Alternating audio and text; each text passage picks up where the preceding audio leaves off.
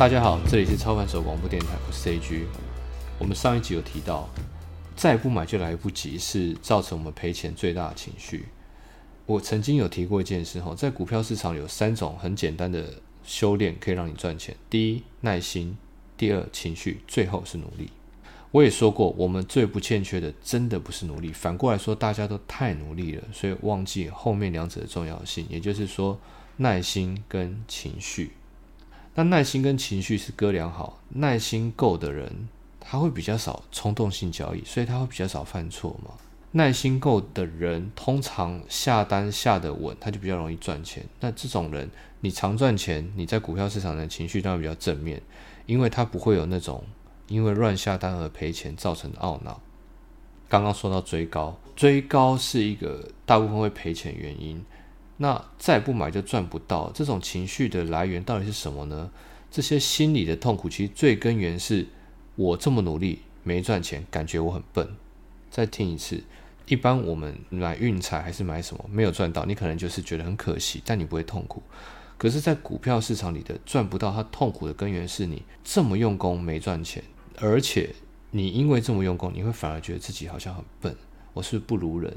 我是不是没希望了？我是不是不懂得股市？我是不是不适合？这种情绪是最痛苦的。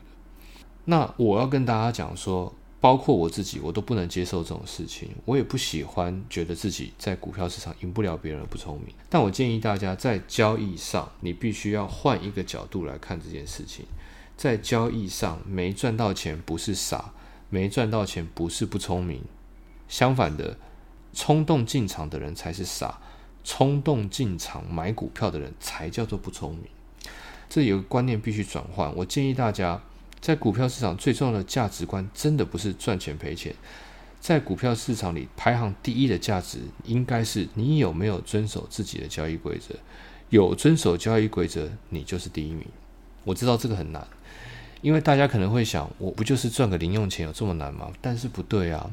我说过，股票市场是个赌场，赌场就是情绪波动最大最大一个地方。曾经有个实验，他一个科学实验，他做了一个统计，把一个高智商的人独立在外面，他会非常冷静，非常的有耐心，他会遵循自己头脑的判断。但是如果你把三十个高智商的人关在一起，并且制造恐慌，这三十个人的智商会瞬间降低。降低多少忘记，它是一个有统计过的事情。也就是说，其实无关智商，我们在股票市场真的都是公平的。所以，请记住，请把股票市场的价值观改成：你有没有遵守自己的交易规则，而不是赚钱赔钱。有遵守自己的交易规则，你一定就是第一名。